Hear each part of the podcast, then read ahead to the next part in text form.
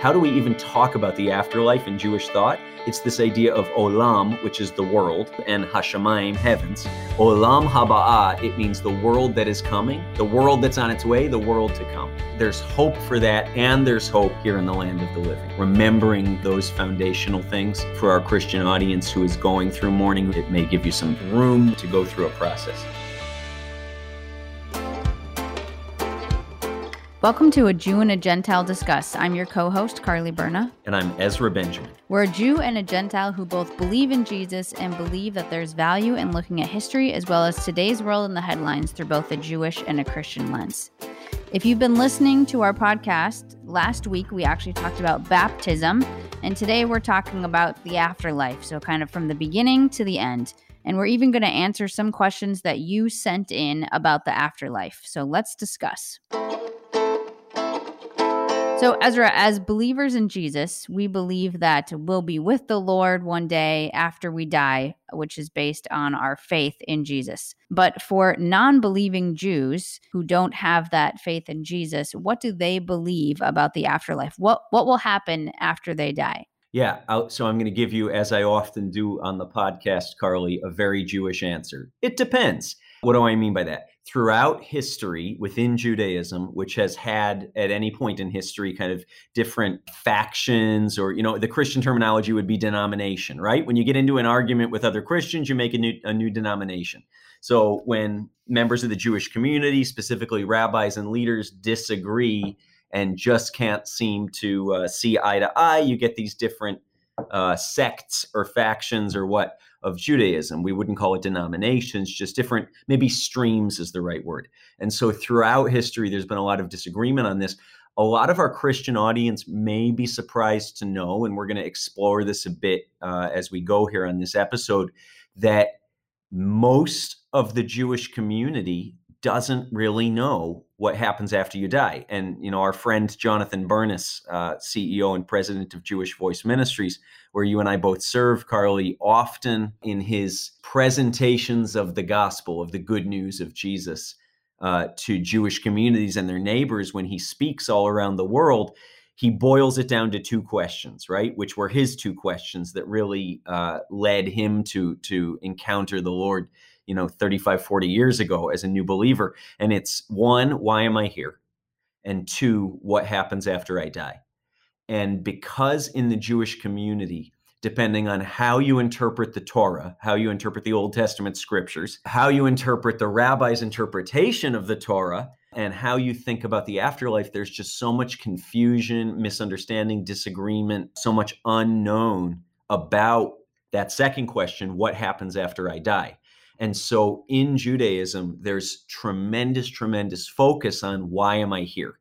And really, before we can even talk about, you know, death and burial and the idea of resurrection or life after death and what that looks like in the mourning process, we need to go back to this life because th- this idea that really who knows, if you will, what happens after you die puts a tremendous amount of emphasis in Jewish thought uh, throughout history on this life. And one of the most common expressions, people say it at holidays, people say it as an encouragement to one another, people actually say it during the mourning process after a loved one or a community member has died. And, you know, a little bit more more informally, people say it when they toast each other with wine on Shabbat or with, you know, a, a stronger drink on uh, Purim uh, every every spring. People say lechaim which means to life. If you spend any amount of time around a Jewish friend, family member, coworker, you're going to hear lechaim, to life. And why do we say that? And it's because of this idea that life, specifically this life, right? Like as David says, here in the land of the living in the Psalms, this life really matters. And that's a distinguisher I feel like we're a little bit off topic already on death and the afterlife, but it's important to go back to okay, we can't talk about death until we talk about this life, right? We're all born here. As David says, we have 70 or 80 years if we have the strength. And the idea of the importance of this life. What am I doing in this life to make a difference? What am I doing in this life in Jewish thought to accomplish what's called tikkun olam, or the, the redemption of the world? What am I doing in this life to pass on my Jewish identity? that I die for to my children, to my grandchildren, if I'm, you know, fortunate to and blessed to see that day, to my to my grandchildren's children. Uh, what am I doing to impact the world for better? What am I doing to bring peace, to do justice, to have mercy, and to demonstrate that to those around me? The, the number of Nobel Prizes that have gone to Jewish people, even though we're way less than 1% of the worldwide population, is extremely high. It's over 20, 20 something percent. It may be even more now. And I'm not saying that to kind of toot our own horn as a Jewish community. I'm saying just to underscore this idea that's embedded in Jewish thought and identity that we don't know what happens on the other side. So we need to make a difference in the here and now. This life matters. And the highest, the highest value in Jewish thinking is life. Even I'm thinking of, of uh, the ultra Orthodox Jewish community that lives in Jerusalem, where they actually block off the streets on the eve of Shabbat every Friday night because really literally the community would say god forbid that anyone should break the commandments of the torah and kindle a fire on the shabbat on the sabbath. And one way you can kindle a fire is by starting the engine of your car. And so driving at all in those neighborhoods is forbidden. There's this strict adherence to the shabbat and to the rabbi's commandments related to the day of rest but, Carly, if somebody gets sick, if somebody has a heart attack, if a woman goes into labor prematurely, if there's a medical emergency, they're going to move those blockades and they're going to let the ambulance in. Why? Because life and the preservation of life is the highest value in, in that kind of Jewish worldview. And frankly, because our people, the Jewish people, have existed on what feels like throughout history the doorstep of death, the doorstep of extermination under Haman, under the Spanish Inquisition, under the pogroms, under the Nazis during World War II and the Holocaust. And so, because we live on death's doorstep and we don't know what happens when we die, and we're all going to die, there's there's tremendous emphasis on life. So that was a really circuitous way to answer your question by saying there's a lot of disagreement. What happens when we die? Does our spirit live on? There's not there's not agreement in the Jewish community. And if our spirit lives on, does our body actually get resurrected? More on that in a couple minutes. Also tremendous disagreement. So uh, the, the the confidence that the Christian world has in this idea of our not only our spirits living forever with the Lord if we believe in him if we've been you know given that righteousness through our faith in the sacrifice of Jesus Yeshua and and not only that but this idea that one day our bodies like Jesus body will literally be resurrected is a very unique and foreign concept concept to to the average Jewish person hearing it. It sounds like a Christian invention for kind of a self-soothing placating of the masses but the roots of it are actually in the old testament scriptures and in jesus the jewish rabbi the god man the messiah of israel's own teachings. So ezra you know when someone dies in our culture it's really common for people to say you know they're in a better place you'll see them one day in heaven etc in the jewish community is that something that's said or how do they deal with that when someone passes yeah, it's really, you know, when somebody when you're speaking of someone who's passed, Carly, you you often say, may their name be a blessing. And and that's like the phrase. It actually comes from uh, part of the what's called the mourner's kaddish or this traditional prayer of mourning which actually doesn't mention death at all it just mentions the greatness of god the jewish prayer for mourning doesn't say death dying at all it just talks about God who lives eternally and whose praises go on beyond any praises we could ever offer in this life. And so may the God of peace grant us peace in this life. It's a prayer for those who live on, not for the one who's died, but it's said when somebody dies. And so, again, this idea of to life, right? if we don't know if the spirit or the body lives on i'm speaking in like we in the sense of of my fellow jewish people not what i personally believe as a believer in jesus as a jewish believer but the jewish community would say if we don't know what happens to the spirit or to the body what does live on is our memory among our loved ones and so the idea of may may his name or may her name and memory be a blessing is is in a way the highest hopeful thing that can be said after somebody's died. And interestingly, this kind of as an aside, in in Hebrew, a variant of "May His name be a blessing" uh, which is a blessing to say about somebody, is actually a curse. And it's may his name be blotted out. The idea there is may his name be blotted out from the book of life, which isn't just a revelation concept, it's an Old Testament concept. We see it in the Torah, we see it in the prophets. This idea that our names, if we're found righteous, are ascribed in the book of life, right? They're written in the in the book of life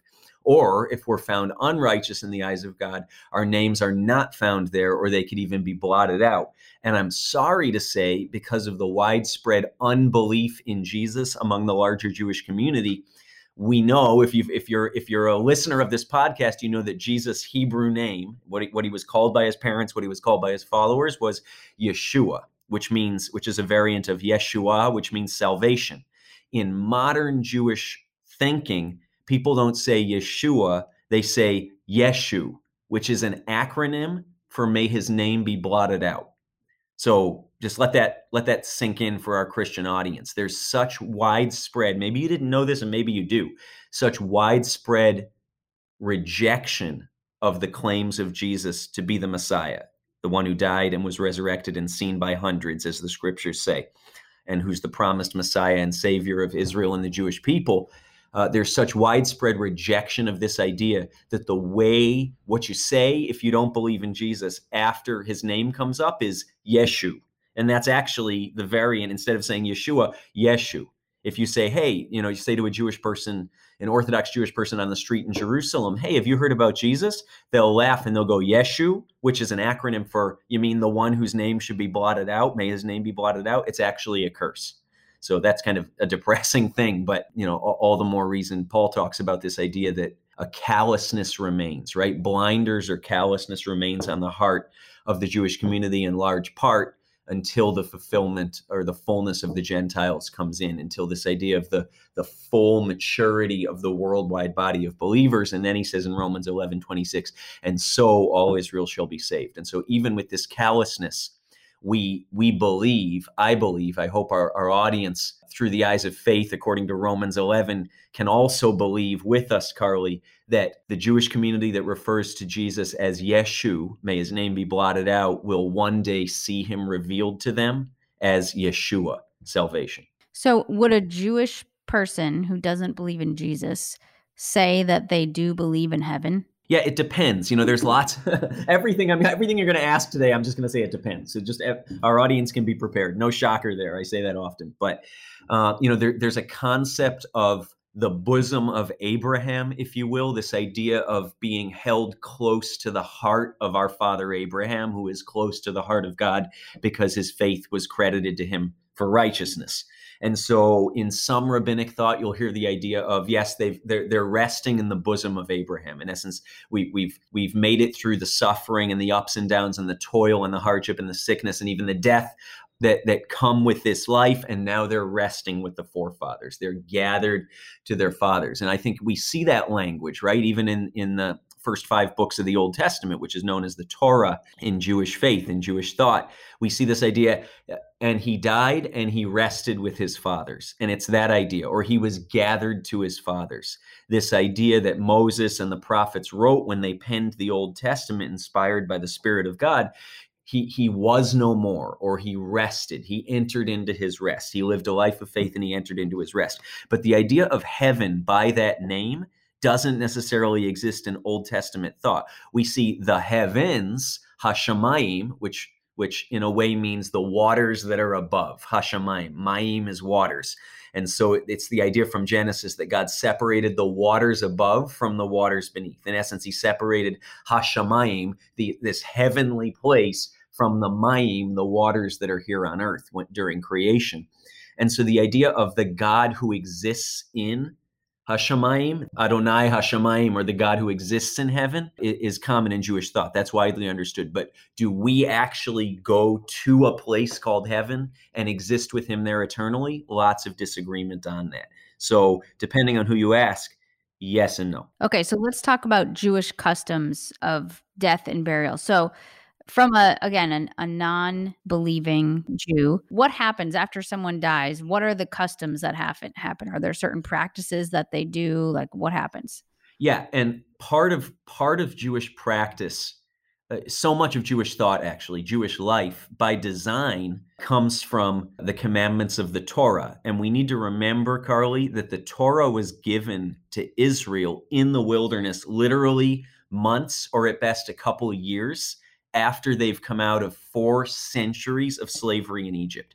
And you know, we all remember from from elementary school, right? We had to make the the model of the pyramids, and we dressed up like Pharaoh, and we learned about the whole burial process.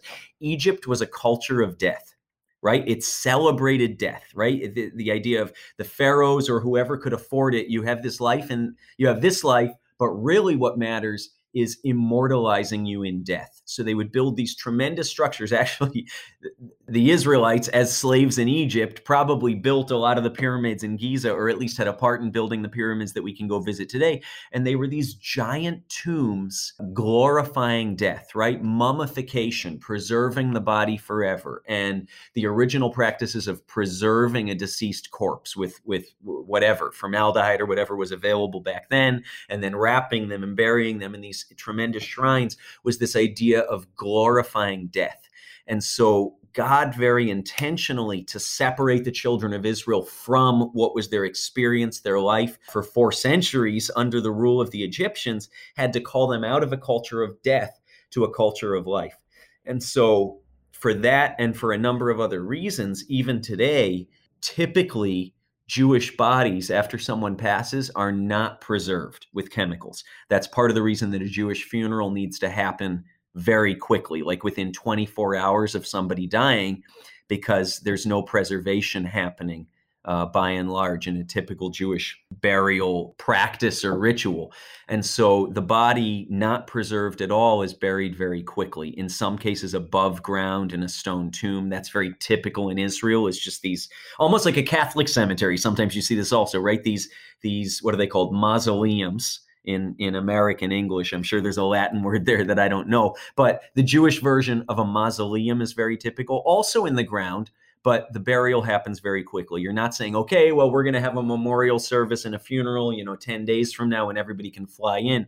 It's got to happen within 24 hours in typical Jewish practice because the body is not preserved and I'm going to dip my toes, dip our toes into the waters of the of the conversation about resurrection and an afterlife here if I go too far. But typical Jewish practice in burial and mourning is the funeral happens very quickly and then there's this thing called shiva, which in Hebrew Sheva is seven. The city that my wife is from in southern Israel, Beer Sheva, is the well or the oath of the seven. And so this idea of Sheva translates to what's called Shiva sitting Shiva, a seven day period immediately following the burial, uh, which should happen within a day of the person's passing. You sit in either the house where the person lived or in the house of a family member uh, who's hosting who's hosting other family and friends who want to come pay their respects.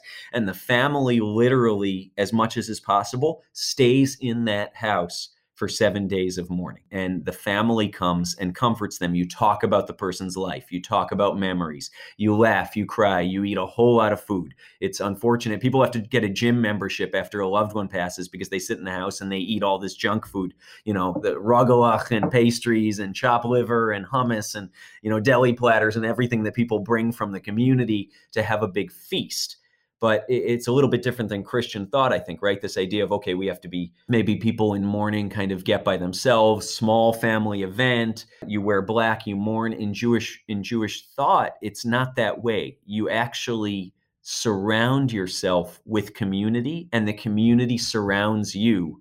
As as an as a closet introvert, Carly, the thought is overwhelming to me.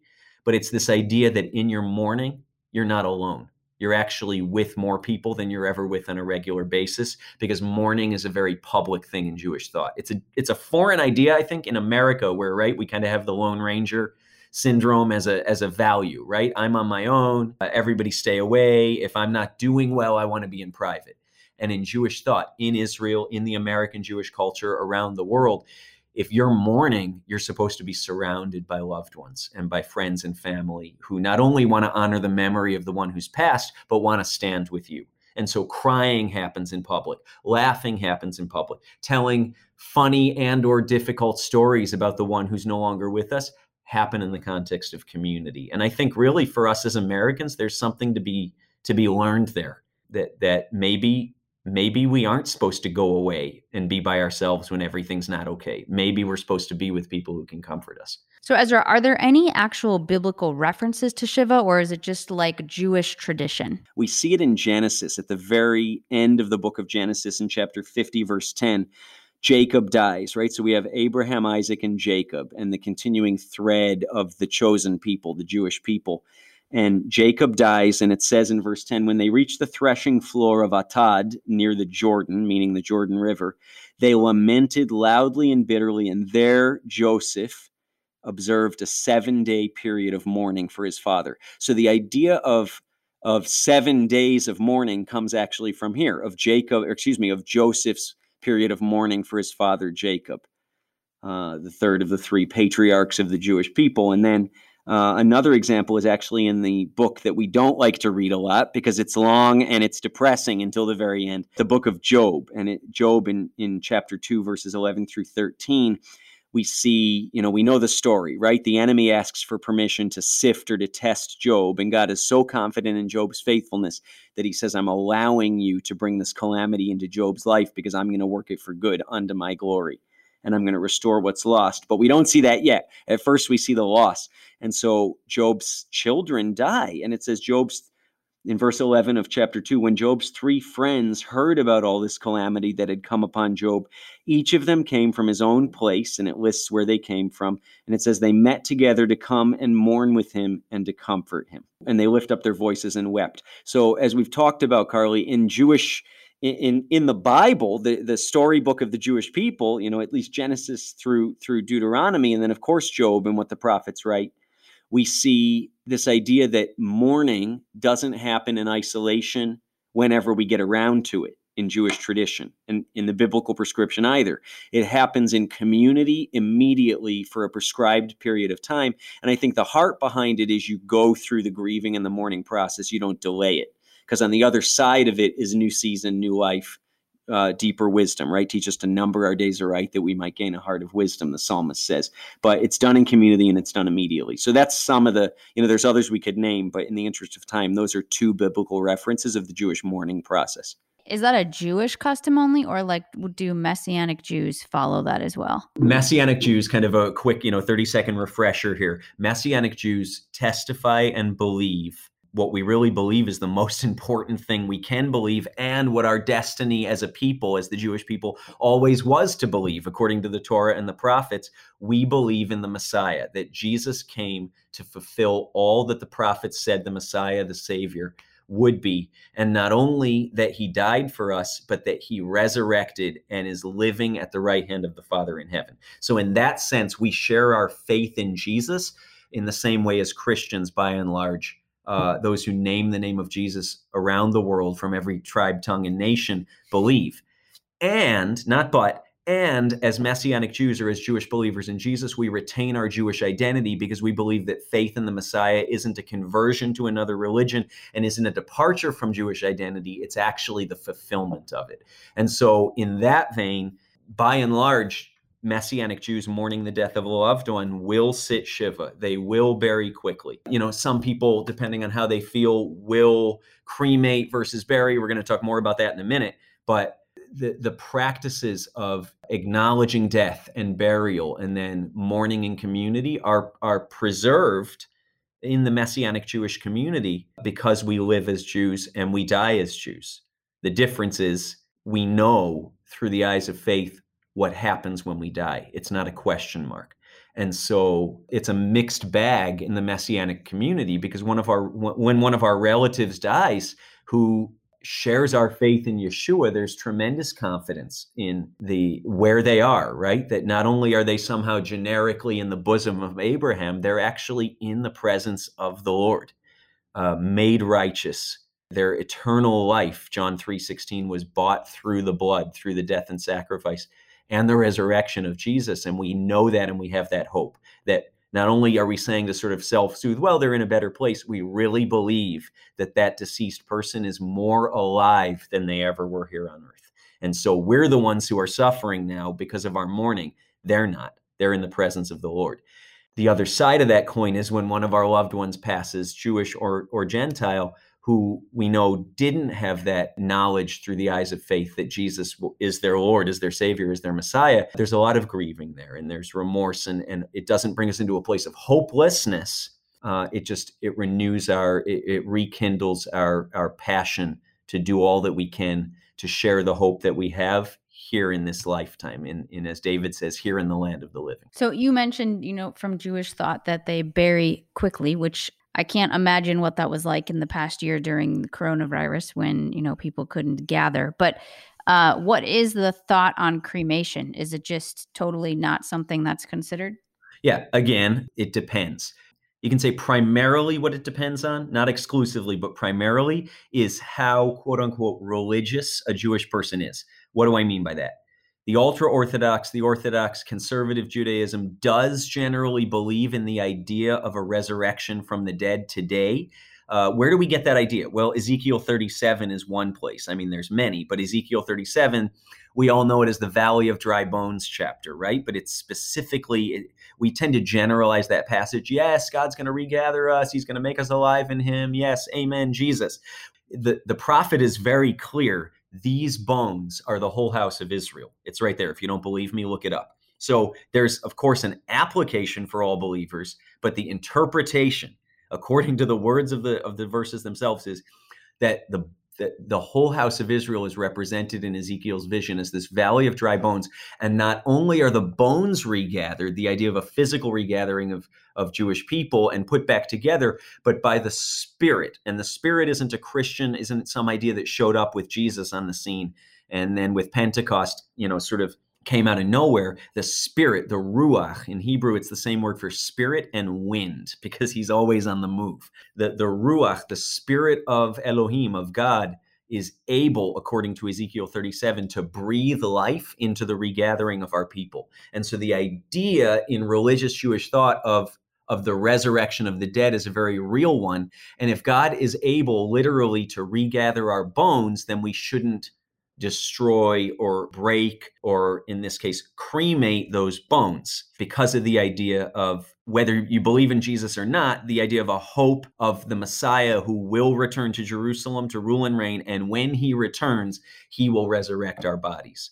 And so typically, Jewish practice is not to cremate. Again, a, a, a, clear separation from a culture of death in Egypt into a culture of life through Torah also because of a belief in the resurrection of the dead.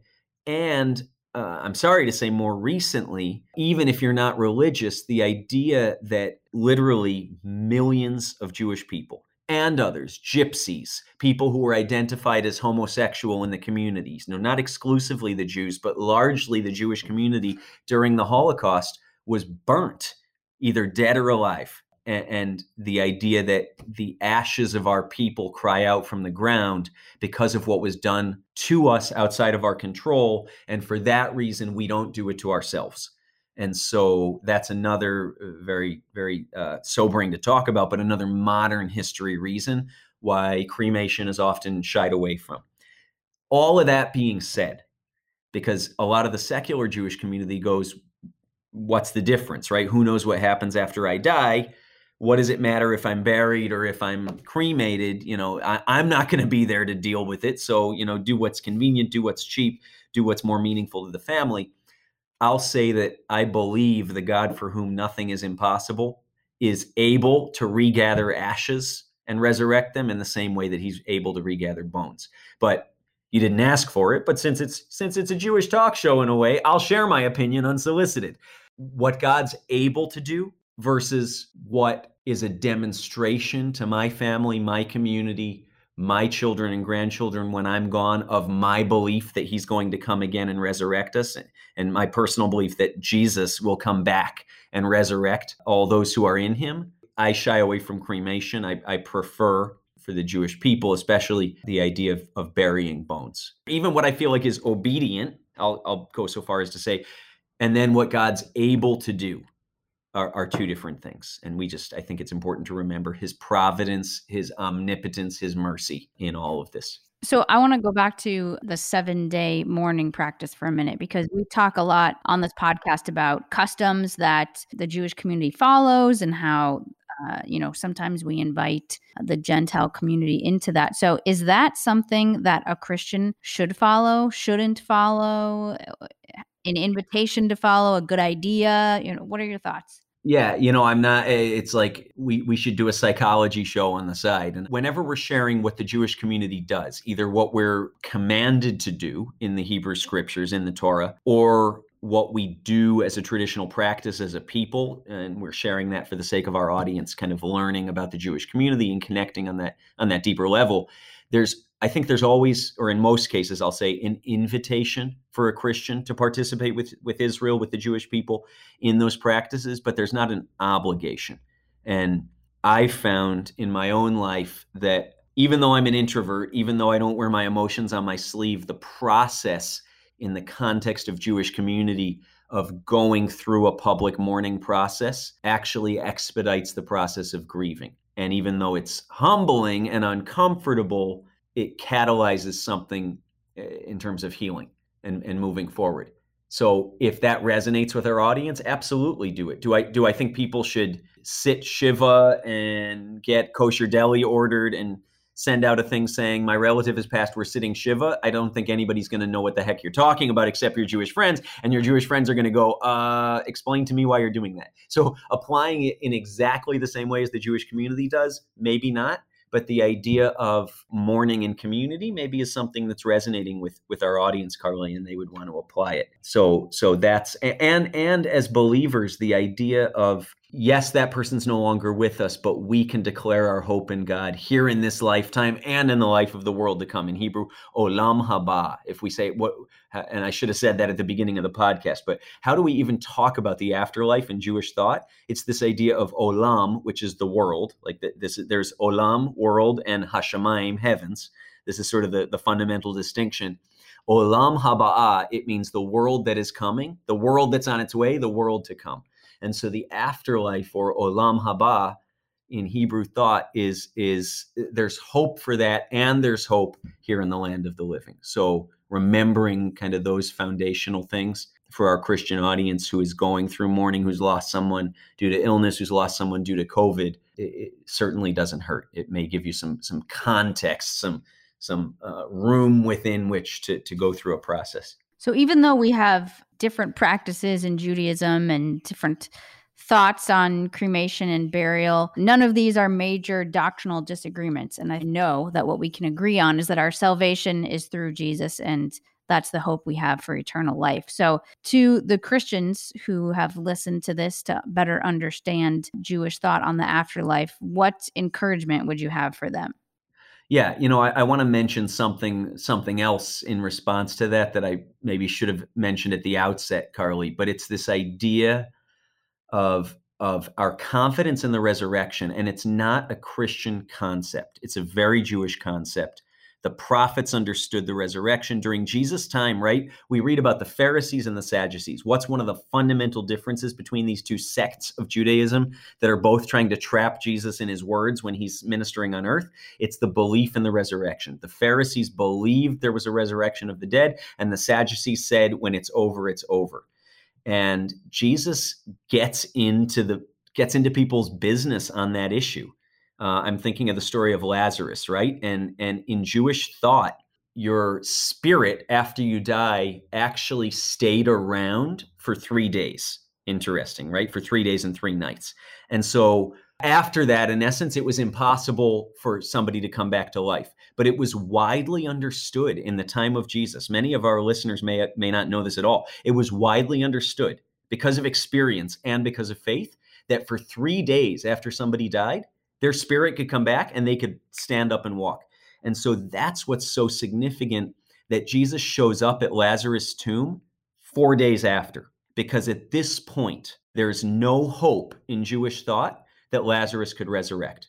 It's it's in, in that religious system, it's impossible. And Jesus comes back and he, he weeps, right? And it's this ugly scene. Miriam and Martha, Mary and Martha are, are there. Jesus, if you had only been here, Lazarus wouldn't have died. And, and Jesus comforts them, or he tries to, no, Lazarus will live.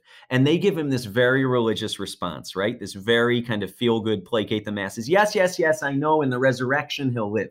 Well, okay, so Mary, Mary and Martha reveal they subscribe to the, the Pharisaical sect here. They believe in the resurrection. And they're saying everything they're supposed to say. And Jesus interrupts them and says, No, you don't understand. I am the resurrection and the life. You believe in something, but you need to understand that it's fulfilled in me. And so, and then he raises Lazarus from the dead. And it was widely understood. I mean, at this point, Jesus is doing what we can call a messianic miracle, right? Other people worked signs and wonders, miracles, but he does a messianic miracle because it was understood in Judaism that only the Messiah, only the anointed one from God could raise somebody after three days. Three days? Yeah, it was a miracle, but you know, it happens. Four days, this is the Messiah. This is the one we've waited for. That's why it's so scandalous. And that's my encouragement in a long winded way to get back to your question. That's my encouragement for our audience. Some of our audience have a Jewish heritage. Some of our audience are from the Jewish community and are wondering about Jesus and what does this have to do with them? Many of our audience are from a Christian background and trying to learn about Jewish things out of curiosity, out of a felt burden. Maybe you have a friend or family member who's Jewish.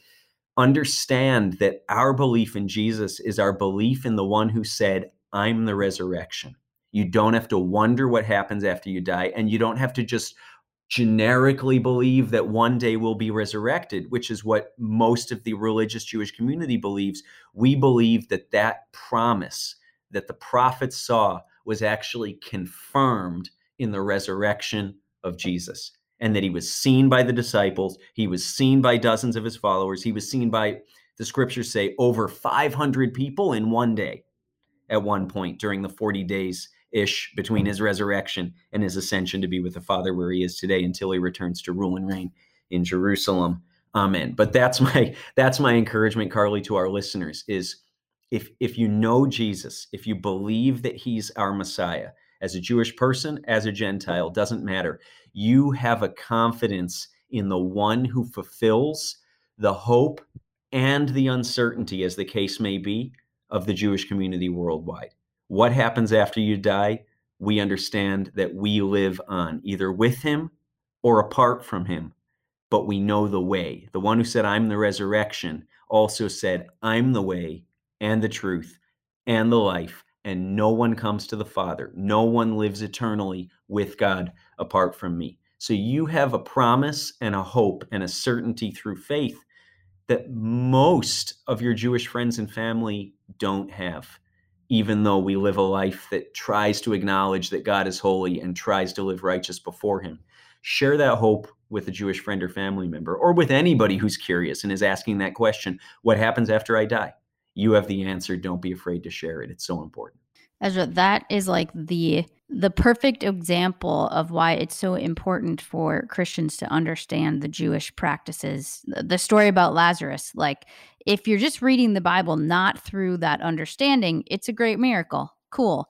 But through what you just explained is just brings the context of why it was such a huge deal and that's exactly what we're trying to do here on this podcast is explain those things so that christians can have a better understanding about the word of god and you know what jesus did while he was here. Yeah one more thought. I know i know we're wrapping up here but just i, I feel kind of compelled to say it. We don't say it often enough on the podcast I think a lot of Christians have this idea, and I'm sorry to say the, the current Pope actually affirmed this in a statement. And his intention was to say, I stand with the Jewish community, we reject anti Semitism, we're friends of Israel. All of that's good. But he went too far. Why? Because he affirmed the idea in Christian thought, the wrong idea, Carly, that the Jews, the Jewish people, have their own path to God, have their own way to heaven. I hope this podcast has shown has shown our listeners, Jewish or or Christian, no, we don't. The prophets are clear. All have sinned and come short of the glory of God. That's not a Romans invention. That's an Old Testament quote. All of us have sinned and come short of the glory of God. No one comes to the Father except through the Messiah. Jesus, the Messiah, is the way, the truth, and the life, and the resurrection of the dead. The Jewish people, my people, don't have our own path. There's one way. There's no other name under heaven given to men by which we must be saved. So I just I, I encourage you, my Jewish friends and family, by and large, reject my testimony of Jesus as a Jewish person, but they might not reject yours.